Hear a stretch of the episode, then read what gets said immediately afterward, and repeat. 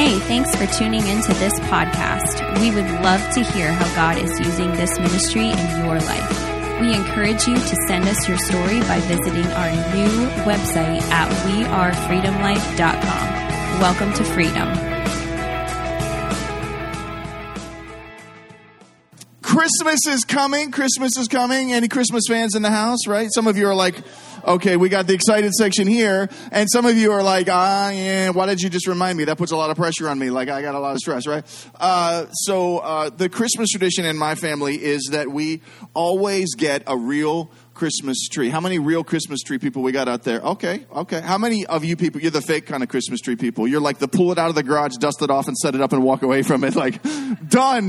Christmas tree is done, right? There's some dissent here, I see. Okay, you guys need to be a two Christmas tree family. You got a real one and an art. Receive it, brother. Receive it. I'm just saying. So we became a real Christmas tree family many years ago. And um, so for, for several of those years, the tradition was, that when I would go away after Thanksgiving for my annual hunting trip with my dad, because I grew up hunting with my dad, I would, we, we, we would grow up like over the Pittsburgh, a couple hours north of Pittsburgh in a little town called Titusville, where I was born. We would go hunt there. And so the tradition became that on my way home, somewhere along Route 80 on the drive home across the top of the state, I would stop and I would pick out a beautiful Christmas tree for the family. And so this had become the tradition. And so this one season, after a hunting season, I'm coming home and, and I stop and I get a tree. I mean, it's gorgeous. It's beautiful. And we had like a vaulted ceiling at that point in the house we were in at that point. And so it was tall Christmas tree, Fraser fir, just perfect. Perfect. Tall and skinny, just like my wife wanted the Christmas tree to be, right? Like most of us want to be anyways in life. But, and uh, so I got this tree and I got one mission. I got one mission. Everyone say one mission. I got one mission is to get the tree home. Get it home. And so I'm put, I put it on the top of my truck and I tie it down and away we go. And I say we because it's me and my golden retriever Samson who's riding shotgun with me, right? And we and here we go. And it's like a five or six hour drive home where I was living at that point.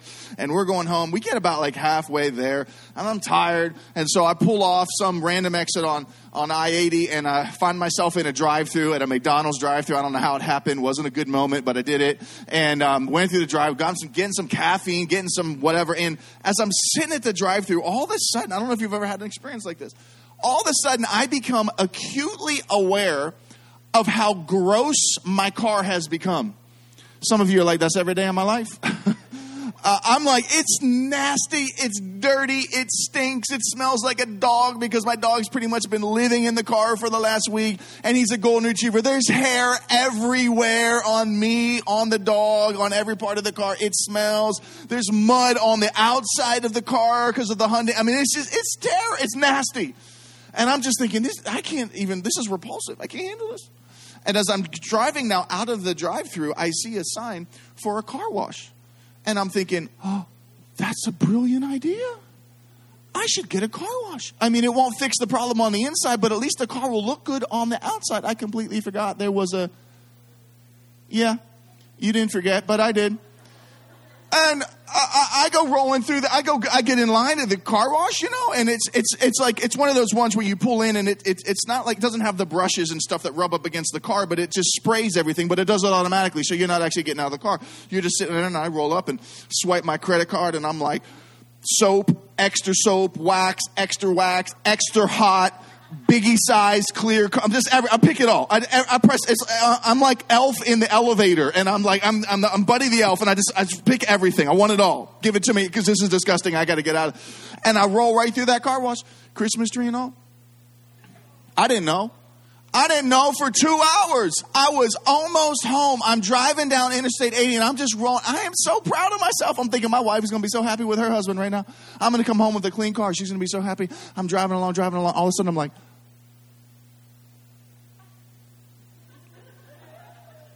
I look, I, look, I look at the dog. I look at Samson. I'm like, we, we just, we just took the Christmas tree through a car wash. Who takes a Christmas tree through a car wash. What? I mean, what has I have lost sight of the mission? Like, like, how do you just forget that you got an eight foot Fraser fir Christmas tree on top of your car and roll through a car wash? I look at the dog. I'm like, you didn't even tell me.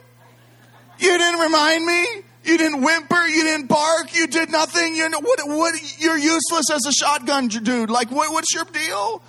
I'm thinking, I'm just thinking, like, there's no, there's not even a tree left up there. If it's, if there's anything left, it's like a Charlie Brown Christmas tree at this point. There's just, I probably killed a family of chipmunks living in the tree. Like, I'm, I'm just, I'm, my mind's going, and so, so, we get, we get home, and I, I, eagerly, like, before my family comes running out of the house, we're pulling the driveway, and I jump out, and I'm looking, and I'm looking, I'm like, oh, it's still there and it actually looked okay. I mean, it was a little wet, but it looked okay. And I'm thinking, and I look at the dog, and I look at the tree, and I look at the dog, and I'm like, don't tell anyone. And we did a little paw pound, and it's like we got a gentleman's agreement now, and I'm like, you're not, we're not saying a thing, right? And so we go rolling into the garage, and I'm loading, I'm unloading the tree, and my wife comes running out through the garage door. She's like, you got the tree? I'm like, yeah. And she's like, bring it on in. We're all ready. We got furniture moved around. And I'm like, oh, I was to, I'll just mess with it tomorrow because I'm thinking it needs to dry out. But, you know, I'm not to tell her that. And she's like, no, just bring it in, bring it in right now. I'm like, okay. And here we go. I come rolling in. We set the tree up and I, you know, we, we, it starts to unspread and everything. And she's like, oh my goodness, it's so wet. She's like, did, did it like rain on the way home?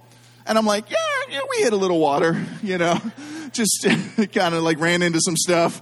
You know, she's like, "Oh, it didn't rain here." I'm like, "Oh, really? Nope. Yeah, we just you know hit hit some water on the way home." I am not telling her that I have failed at the primary mission of bringing the Christmas. I got one job to do as the husband for Christmas, and that's bring home a tree. And so a couple days go by, and you got to understand. See, you got to understand for my wife, right? Eh, some of you women know exactly what this is like. My wife, when she sets up the Christmas tree, she goes all kinds of chip and JoJo on that thing. Like it is like it is like a home remodeling show. I mean, she's ladders out, and she might as well be bringing like a lift in, and just like just she's just. I mean, she makes a masterpiece. So this is her pride and joy. This is her pride and joy. And so she has worked on this tree now for several days, and I, I come walking in um, to the to the room, and she's standing by the Christmas tree. Warning. and she's she's she has one of the branches with the needles, and she's looking at it like this, and I'm thinking, oh Dear Jesus, help me right now. And I'm like, hey, hey, very nervously, hey, hey, baby, what, what you doing? She's like, I don't know. She's like, something, something's different about the tree.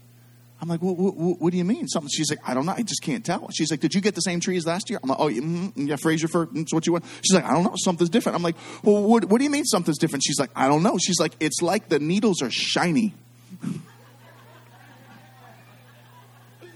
I'm thinking in my head. I'm thinking that was that was the clear coat button that I pressed. Like that's what that that's that's what that was right there. and and she's I'm like oh I'm like oh that's weird. And she's just like I don't, it's just different. Looks different. Looks different. And and uh, you know I'm thinking yeah I glazed it like I glazed this tree has a wax glaze on it right. And I just kind of like like changed the subject and walked out of the room. And then a day later I come back and she's standing by the tree again. And I'm and I'm like what's wrong baby? She's like I'm worried about the Christmas tree. I'm like, oh, what's wrong? She's like, I don't know. It's just different. I think it's dying. I feel like it's dying already. We've only had it for a couple days and I feel like it's dying already. She's like, have you been giving this tree enough water? I'm thinking, I'm thinking, baby, that tree got so much water, like you don't even want to, you don't want to know how much water. and and I'm, but I am not gonna tell her. I'm telling you, we like barely made it over the Christmas Day finish line with the tree, and then it just like shriveled up and died. And she finally like realized something happened. She looked at me. She's like, "What'd you do to my tree?"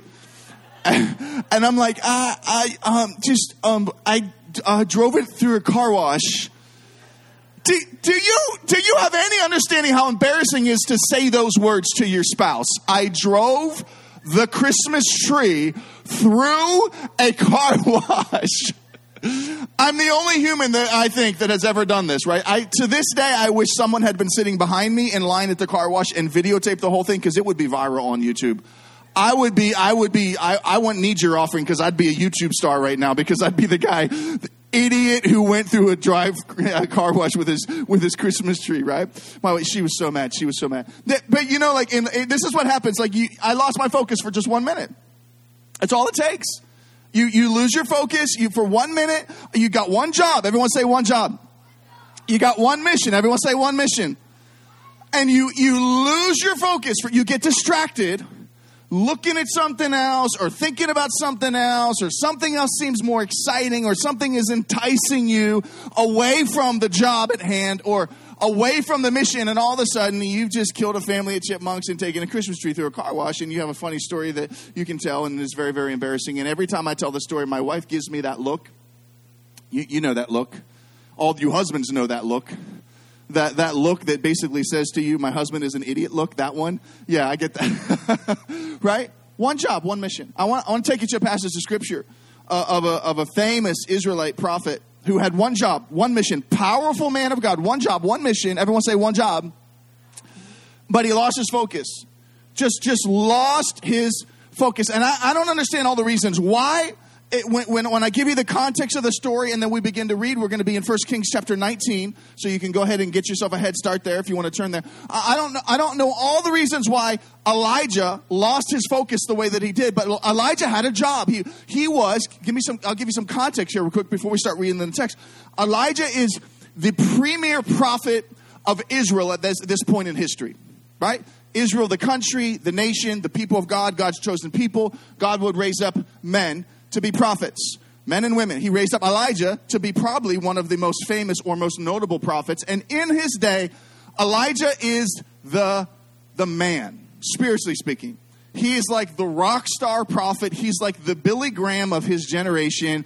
Everyone listens to what Elijah has to say. I'll give you some context here just so you understand what an, an amazing man Elijah was, right? There was one point in history where King Ahab, who was the king at the time, uh, but, but, but the Bible says that Ahab did evil in God's eyes. Ahab was married to a woman named Jezebel. She was just as evil, if not more evil, than Ahab was. They had introduced false gods into the worship system of the Israelite nation. Elijah wasn't having it. And so Elijah confronted the king and said to the king, Until you get things right, I'm calling for a drought. And it didn't rain for three days. Now you think about that. Can you relate to that? Have you ever decided you didn't want it to rain and it just didn't rain for three? I'm sorry, not three days, three years. Let me get my math right here. Three years. I, most of us can't even figure out how to turn the spigot off without it dripping in our house. Right? Elijah just says, I'm going to shut down the water faucet of heaven. And it happens for three years. It brings famine to the land. Uh, they're losing all of their food. Their cattle and their horses are dying. In fact, it gets so desperate of a situation that that uh, Ahab says, "Go find that prophet Elijah." This I'm just kind of paraphrasing what's happening here in chapter 17 and 18 before we start reading in chapter 19. Uh, Ahab says, "Go get that prophet Elijah and find him." Well, here's what Elijah's doing. While the entire country is in famine, is living in abject poverty because of the curse that Elijah called on because they were serving false gods Elijah is living by a little tiny brook of water that somehow, someway is still running, and Elijah is getting fed food that's being brought to him by ravens. Now you think about that. Room service from heaven every day of your life.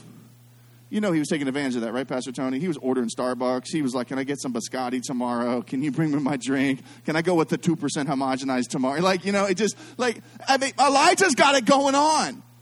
And then eventually, God gives Elijah the, the, the, call and he says, Hey, let's end this thing. And so Elijah calls for a showdown.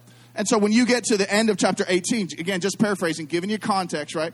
When you get to the end of chapter 18, here's what you find Elijah basically said, Hey, your God versus my God. Because Ahab and Jezebel had brought all these false gods in, the gods of Baal, and they had all these false prophets, about 450 prophets of Baal, and then about another 300 or so prophets of, of another false god. And Elijah basically said, Hey, uh, your God versus versus my God. He calls for a showdown, right? Basically, this is the way that it goes. Elijah basically says, "Meet me on the top of Mount Carmel," right? Which is interesting because if you understand or you do any research in uh, Bible history or geography, here's what you here's what you'll discover: Mount Carmel was thought to be the dwelling place of the false god Baal. Of course, the people that served Baal didn't consider him a false god. They just said Mount Carmel was where he lived at. So Elijah basically is saying to the false prophets of Baal, hey, you can have home court advantage. We'll have this showdown. Here's what's going to happen.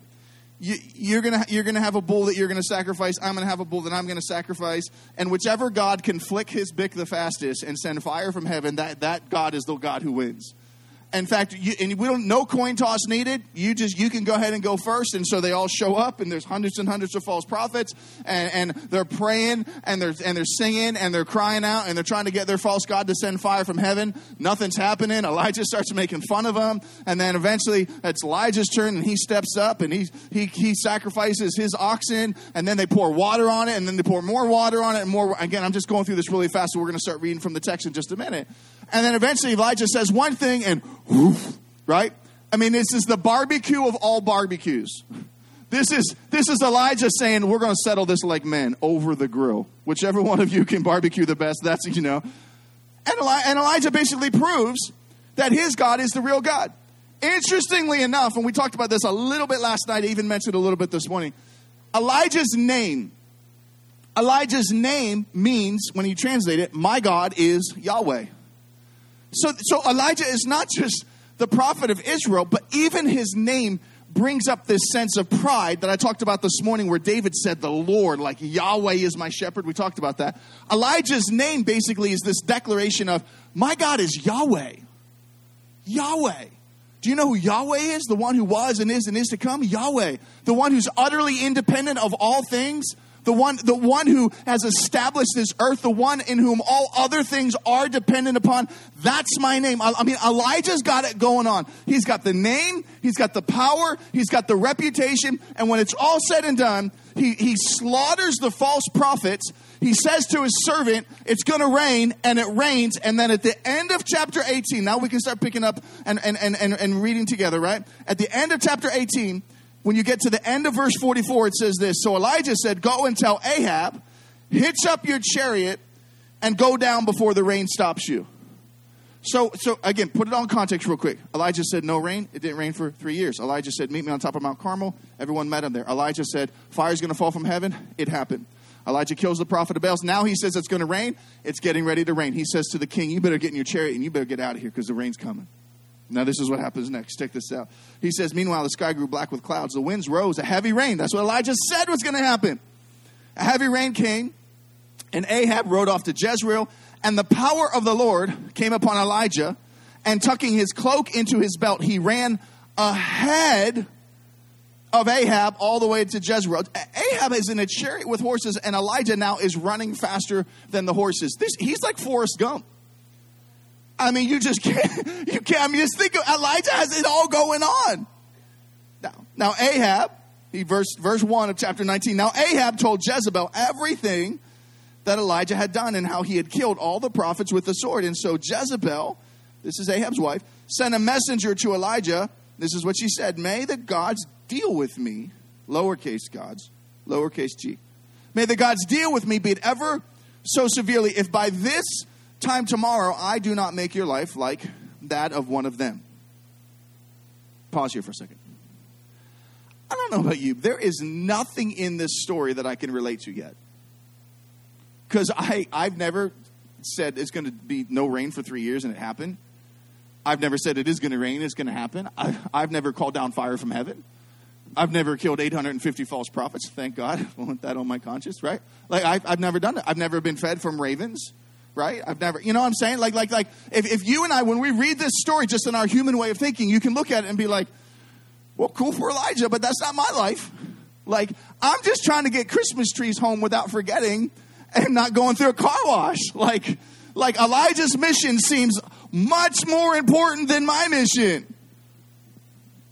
I can't relate until we get to verse number three. Because it says this it says Elijah was, what's that word? Afraid. Everyone say, say it. Elijah was af- afraid. Oh, he was, a, oh, oh, fear. Oh, oh, okay. And he ran for his life. Now this, now this is, this is where I can relate to Elijah, but I don't, this is surprising to me because based on everything that I know about Elijah, what his name means and what his past is and what his track record is and how much authority he has, especially in the spiritual realm, I wouldn't think that verse 3 was going to say, now Elijah was afraid. I would have thought that verse 3 would have sounded something more like this Elijah received the message from Jezebel, and Elijah said, Bring it on. Go ahead. Go ahead with yourself. Go, you think you're going to take me out? In fact, Ahab, I got a little message for your wife. I'm about to drop a diss track on your wife right now. And, to, you know, go ahead. You think you got, no, go right ahead. You got nothing on me. That's what I would have thought that Elijah would have said. But that's not what happened. All of a sudden, this incredible man of God has become very, very, very human and very relatable. And I don't know exactly why in verse 3 it says that he was afraid. We just know that it says he was afraid. Maybe he was exhausted. I mean, he just got done killing 800 people. it's got to be it's got to be hard work, right? I mean, may, may, may, maybe he's just exhausted. Three years of famine. Maybe it took a toll on him. You know, always remember to care for and pray for your leaders in your church. You have no idea the toll and the burden that they carried, much like Elijah was carrying it. Sometimes you, you look at, at your pastor, you look at your pastor's wife, you look at the other pastors on staff here, and you just think, oh, they got it all going on. I can't relate to that. I can't relate to what's going on. You look at them in the same way that we can look at Elijah earlier on in the text, and you don't realize that there's a verse 3 in their life. There's a verse 3 in their life that says, and, and, and, and Tony was afraid. See, see, I don't, I don't understand. It's just conjecture on my part to try to interpret it. All I know is I can finally relate Elijah was afraid. Maybe it was caused by fear. Maybe it was caused by discouragement. Maybe, maybe Elijah thought that when the fire from heaven fell and burned up the sacrifice, it was going to spark the revival within the nation of Israel that he had been probably been praying for for years, and it seemed as if it did nothing at all. It just all of a sudden, it just, maybe Elijah thought, when I unleash the rains upon heaven, then finally this country will come back to repentance. And all he got in response was death threats from the king's wife. See, so you got you got to look deep into the context here because what happens is Elijah was afraid and he ran for his life. Or let me just translate it real quick. And he ran from his life, from his life mission, from his job, from his calling, from what he was called to do in this country, what he was called to do in his nation. Let's just read on in the story because I think there's some instruction here about the mission of God on Elijah's life that we're going to unpack here. Let me just read. Let's go on. Read along with me. He was afraid. He ran for his life when he came to Beersheba in Juba, Judah. He left his servant there. Bad, bad idea. Bad idea. While he himself went a day's journey into the desert. Be real careful when you are in a weakened season of your life. Be real careful about isolating yourself from your friends and from people that are there to support you. Just, just food for thought there. He himself went a day's journey to the desert. He came to a broom tree. He sat down under it. And he prayed that he might die. I mean, think about where we've come from. In just a couple verses, we've gone from mount, mount, mountaintop experience all the way to Elijah basically saying, I am done. He said he prayed that he might die. He said, I've had enough, Lord.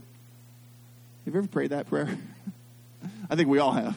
I've had enough. I've just had enough. I'm done. I'm just done. I am so done with this job. I am so done with this marriage. I am so done. I am so done with that coworker. I am so done with my boss. I am so done with those kids.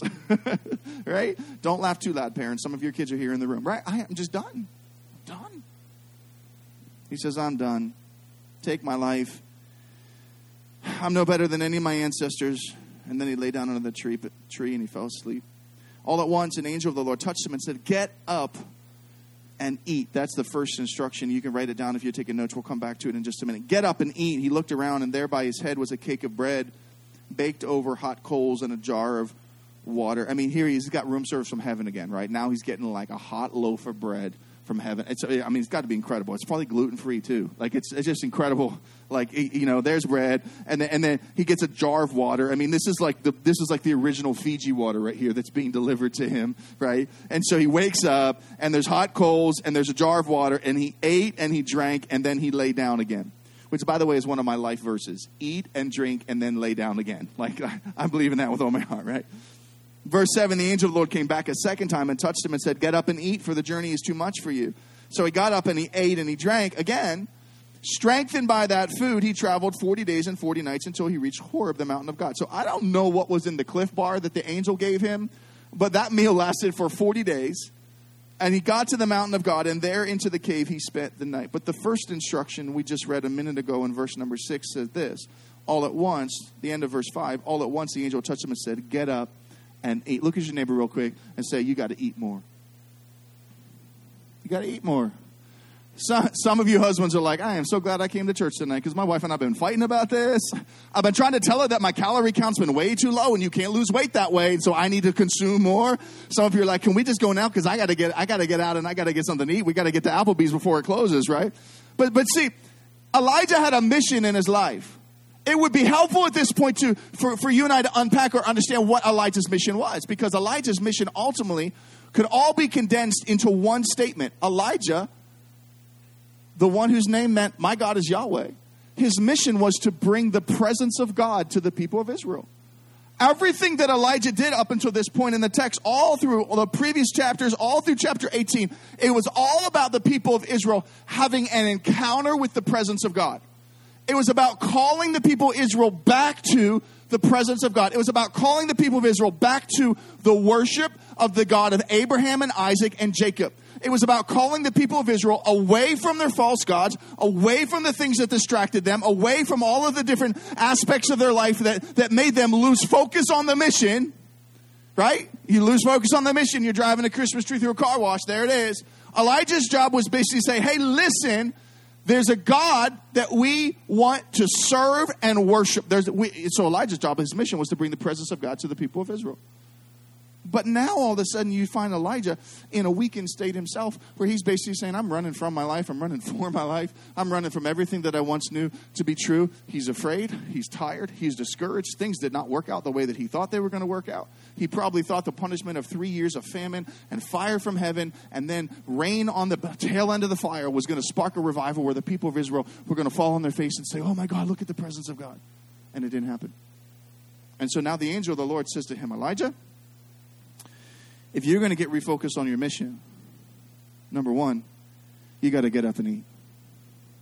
He's not talking about food here, by the way.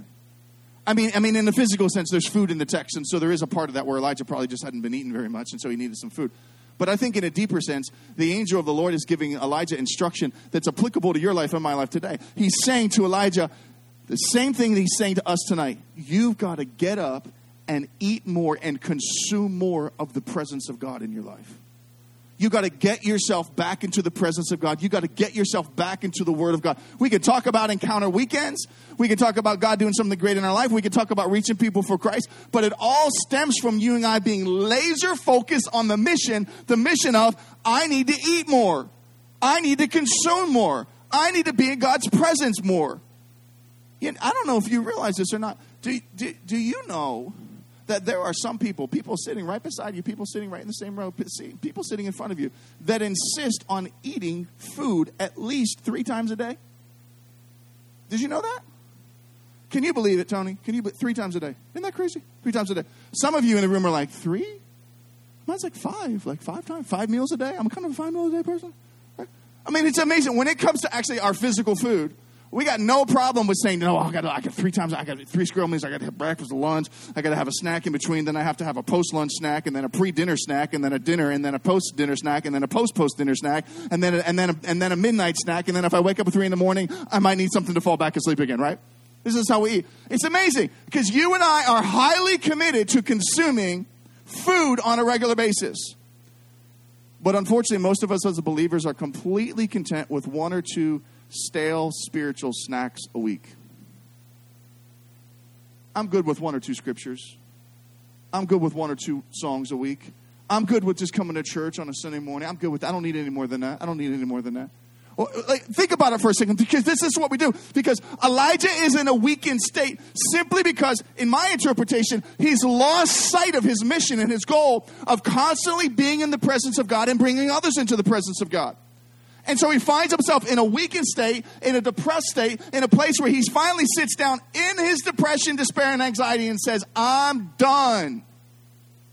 Why? Somehow, someway, he got himself outside of the presence of God. And it's the same reason why you and I struggle with the same feelings and the same emotions. It's the same reason why you and I look at our job, or we look at our family, we look at our finances, or look at our situation, we say, you know what, I've had enough. I'm done.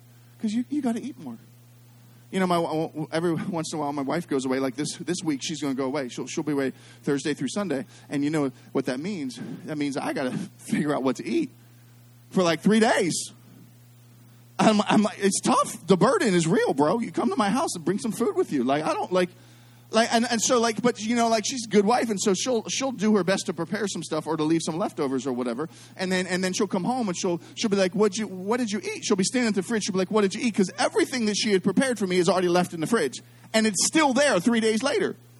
And and she's like what did you eat? I'm like oh i just you know i don't know. And she's like well, why didn't you eat what i prepared? I don't know. She's like what did you eat? I i, I just found like a old stale bag of beef jerky and i've been working on that all week and like i don't and but see, here's the point. The point is, I'm so lazy because I'm so used to someone else preparing the hot, fresh, well cooked meal that it's too much work for me to get up off the couch, pause Netflix, walk over to the fridge, put it in the microwave, press some buttons, and then take it back and eat. That's too hard. My wife's like, What is wrong with you? Like, you know, like we order. We, you know, but, but see, see, we all do this when it comes to our spiritual diet, though. I'm, I'm too busy.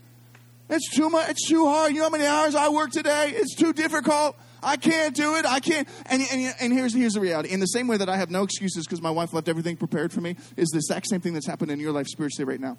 Because you got every podcast that you could ever want, because you got the Word of God on every single device that you could ever want, because you got every worship song for free on Spotify that you could ever listen to. But somehow, some way, the church of the day has decided it's too hard to get myself into the presence of God.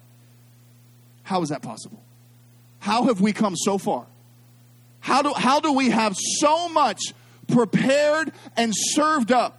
I mean, you could walk right out there, and there's about 10 different sermons from Pastor Tony on CD that you could walk out of the room with tonight. Yet we have the nerve to walk around and drive around our cars and end our day and start our day and say, I don't have the time. It's too much work. I can't do it. I can't do it. I can't do it. I can't do it. And it's sitting right there. We got no excuses. We got Bible in every single translation. We got, we've, got, we've got everything we ever needed. Yet we walk around like Elijah's doing, and we're like, I'm done. We're like Eeyore. I'm done. Oh, was me. Oh, so hard, so difficult. The angel said to Elijah, You got to get up and eat.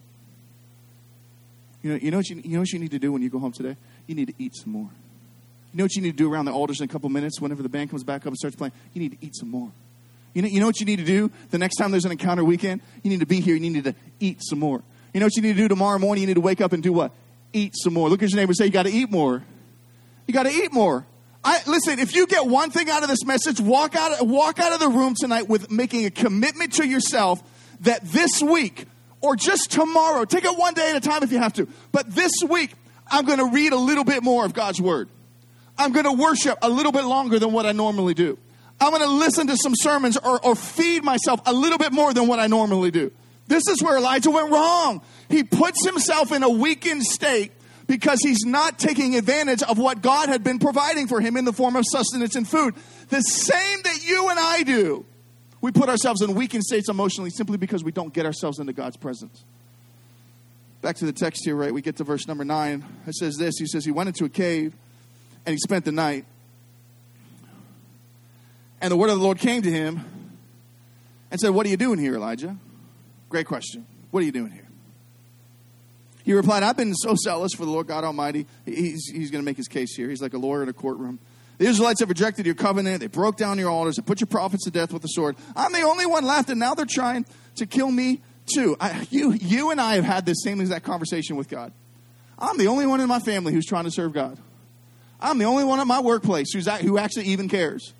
I'm the only one in my entire family, the only person in my entire generation that's trying to pass their faith on to the next generation. I'm the only one doing it. I'm the only student in my school who really cares about Jesus. Even in my Christian school, even in my home school, I'm the only one who cares, right? I'm the only one.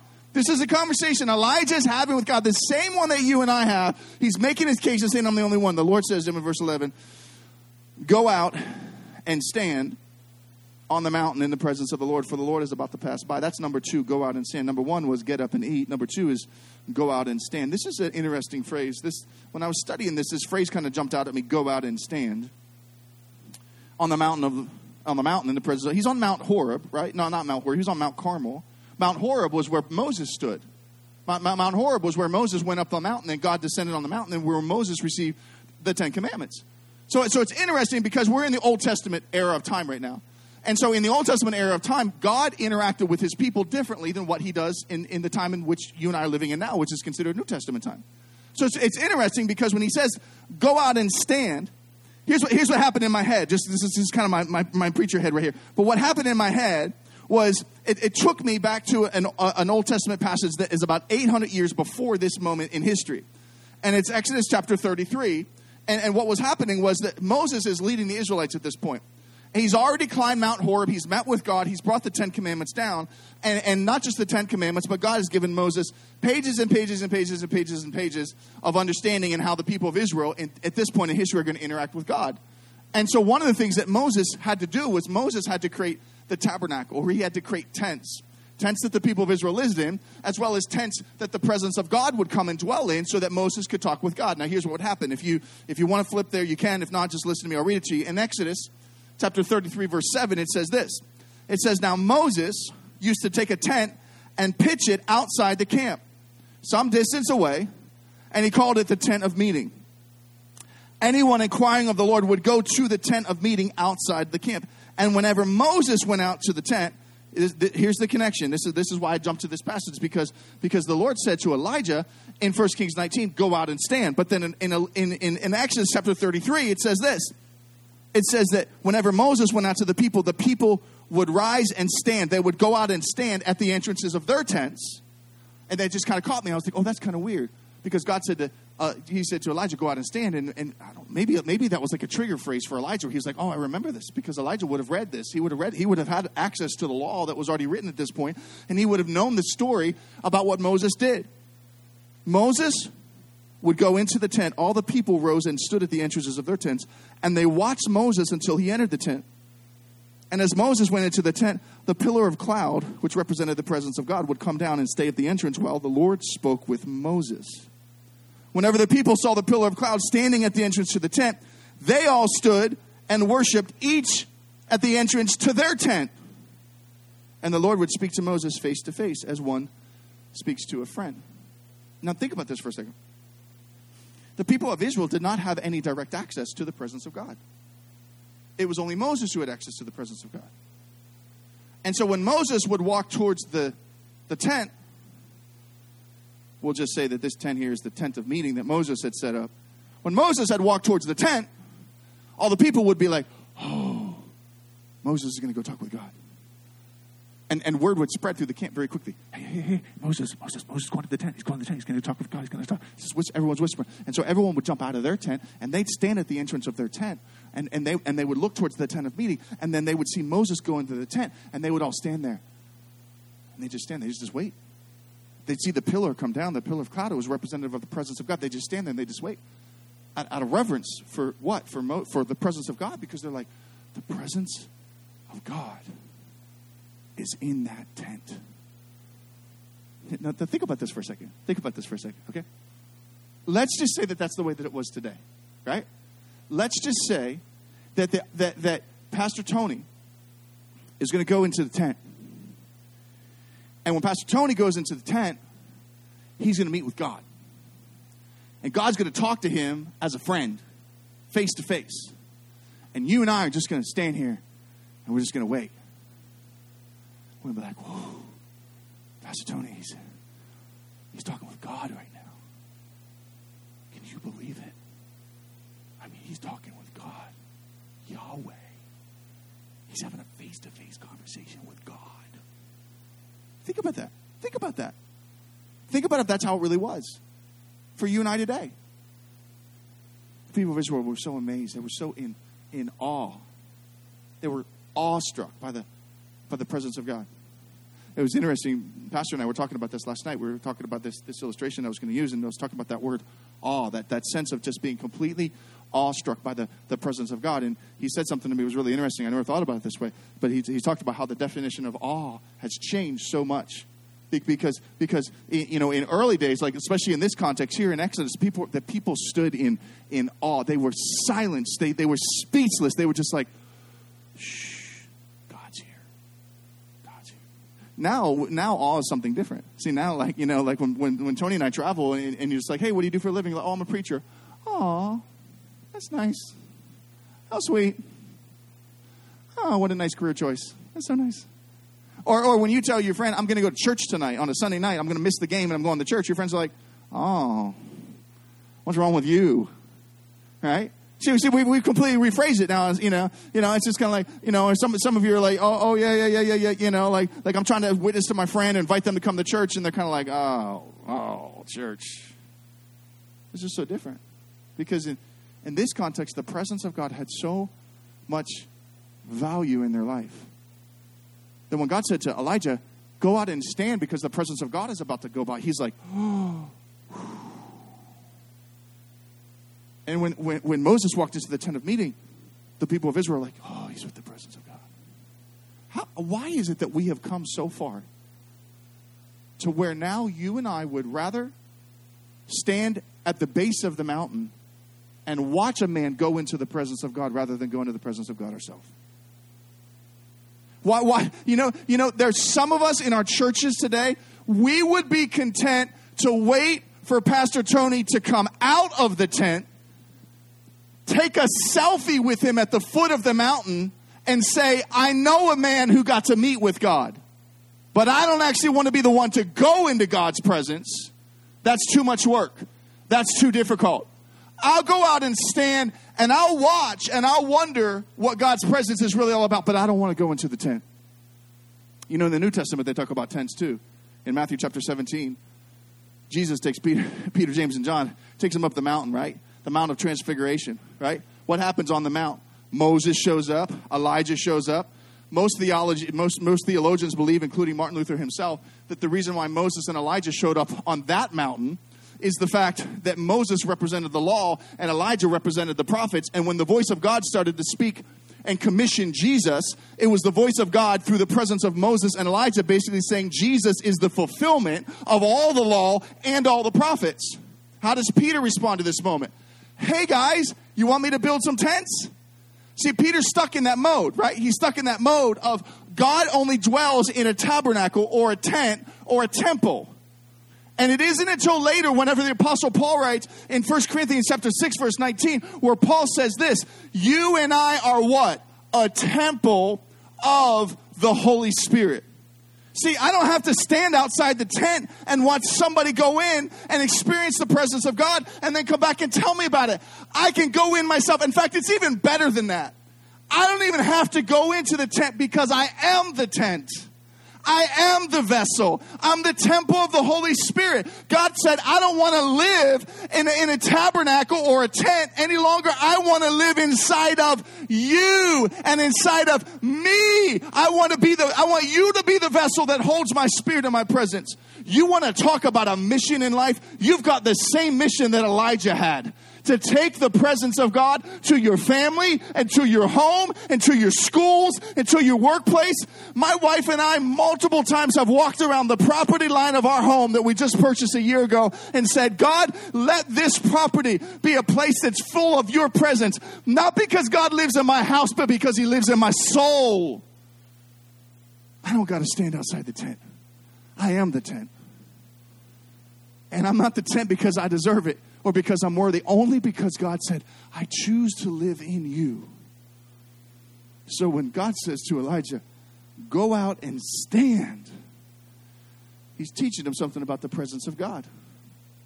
It's almost prophetic in the sense because what does the text say? It says, He says, Go out and stand in, eh, on the mountain because the presence of the Lord is about to pass by. That's Old Testament theology in Old Testament, the presence of God passed by in certain places. You had to go to a mountain, or you had to go to a tabernacle, or go to a temple, or go into a tent in order to interact with the presence of God. But now, all of a sudden, Elijah is learning something, almost in a prophetic sense. He's learning something that the presence of God is going to interact with mankind in a different way. In the New Testament, I don't have to wait for the presence of God to pass by. The presence of God lives inside of me. Elijah goes out. And this is what happens. It says, A great and powerful wind tore through the mountains, tore it apart, shattered the rocks before the Lord, but the Lord was not in the wind. After the wind, there was an earthquake, but the Lord was not in the earthquake. After the earthquake, there came a fire, but the Lord was not in the fire. Okay, so let's summarize. We got, we got earth, wind, and fire, and Jesus is not in any of it. Okay, some of you got that. Okay. Yeah. All right. And then after the fire, there came a, a gentle whisper. And when Elijah heard it, he pulled his cloak over his face. It was a sign of reverence for the presence of God. And he went out and he stood at the mountain of the cave. And then a voice said to him, and remember, it was, it was a whisper. So a voice said to him,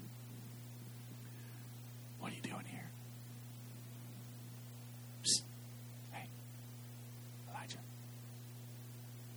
Hey, what are you doing here?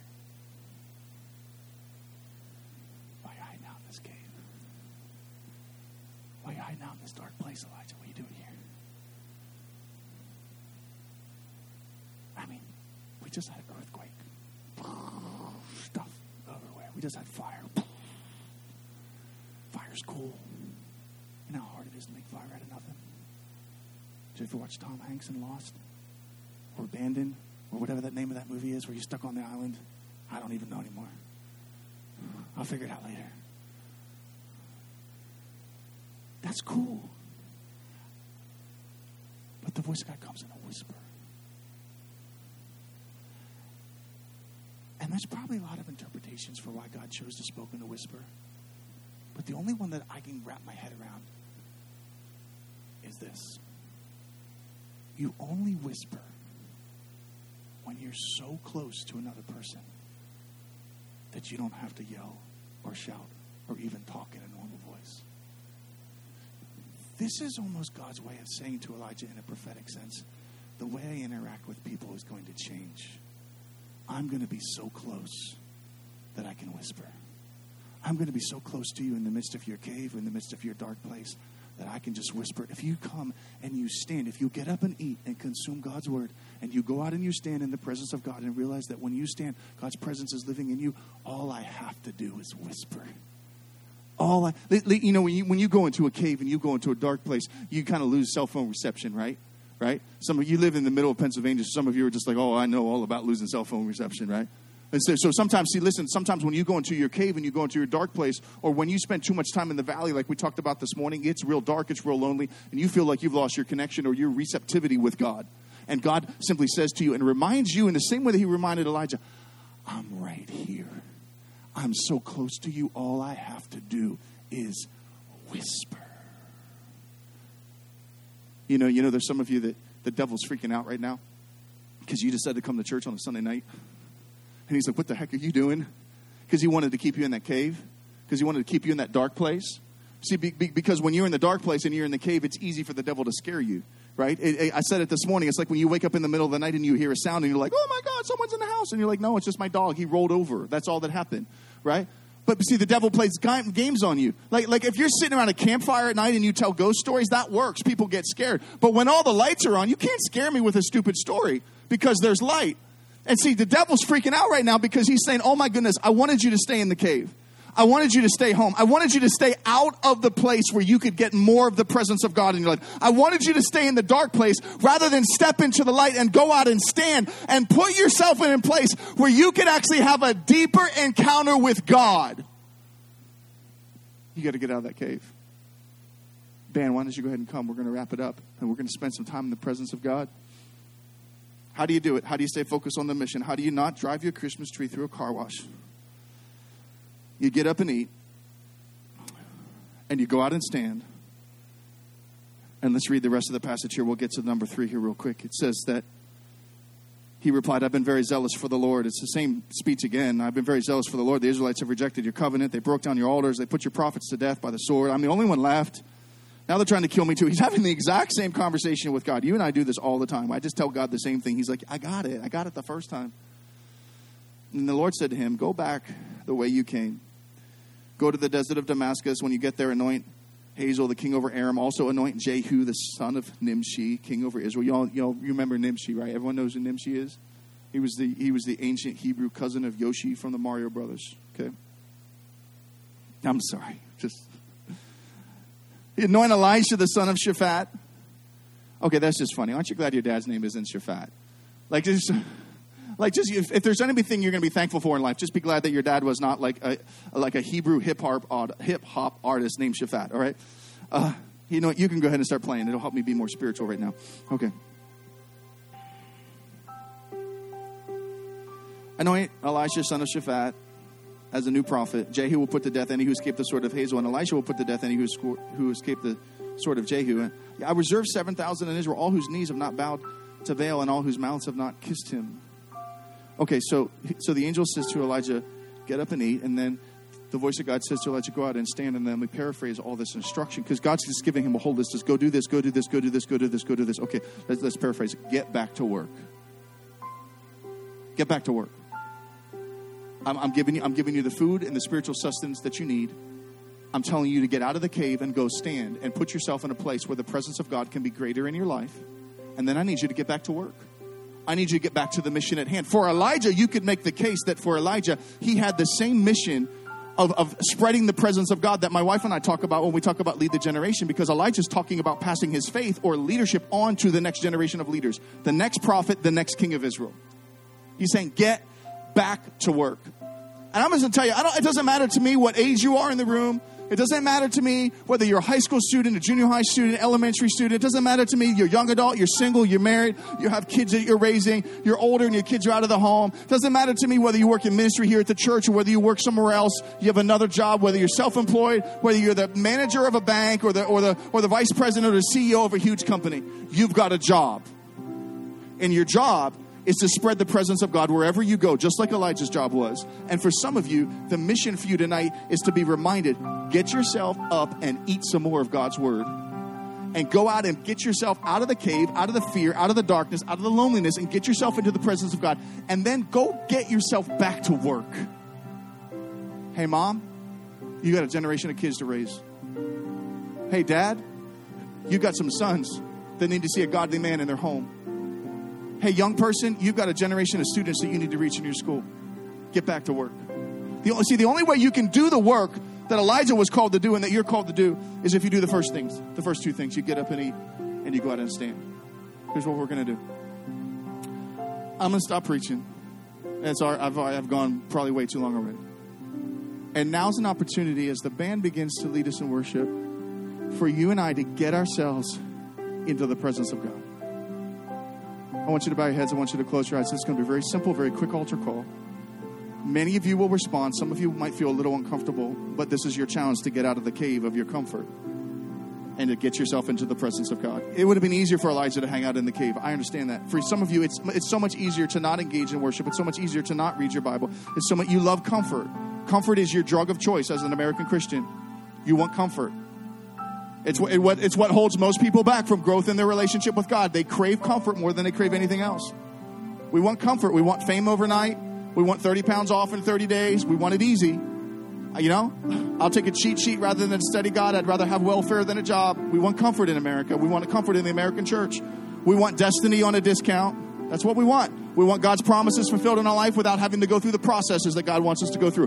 We want comfort. You're comfortable in your cave right now, but your cave is a dark place that shields you from the presence of God that wants to get you back on course and back on mission. So you're here in the room today, and the response is very simple. You say, Pastor Aaron, I need more of the presence of God in my life. On the count of three, I want you to stand to your feet. I want you to come around the front here.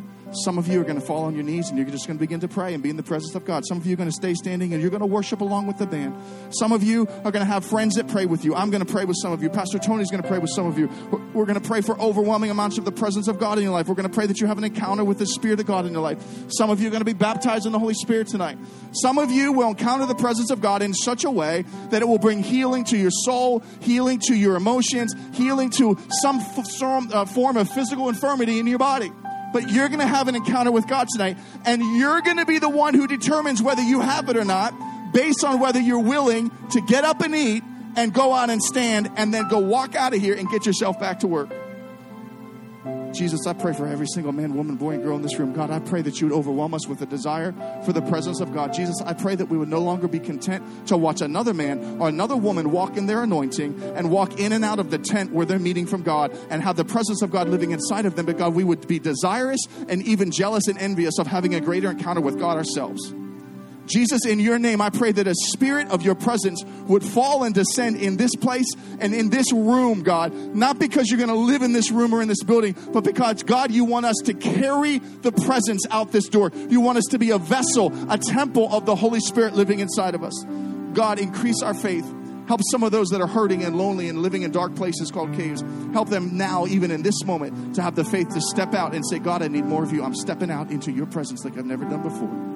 In your name I pray. Amen and amen. You need more of the presence of God. You come on the count of three. One, two, three. Come on.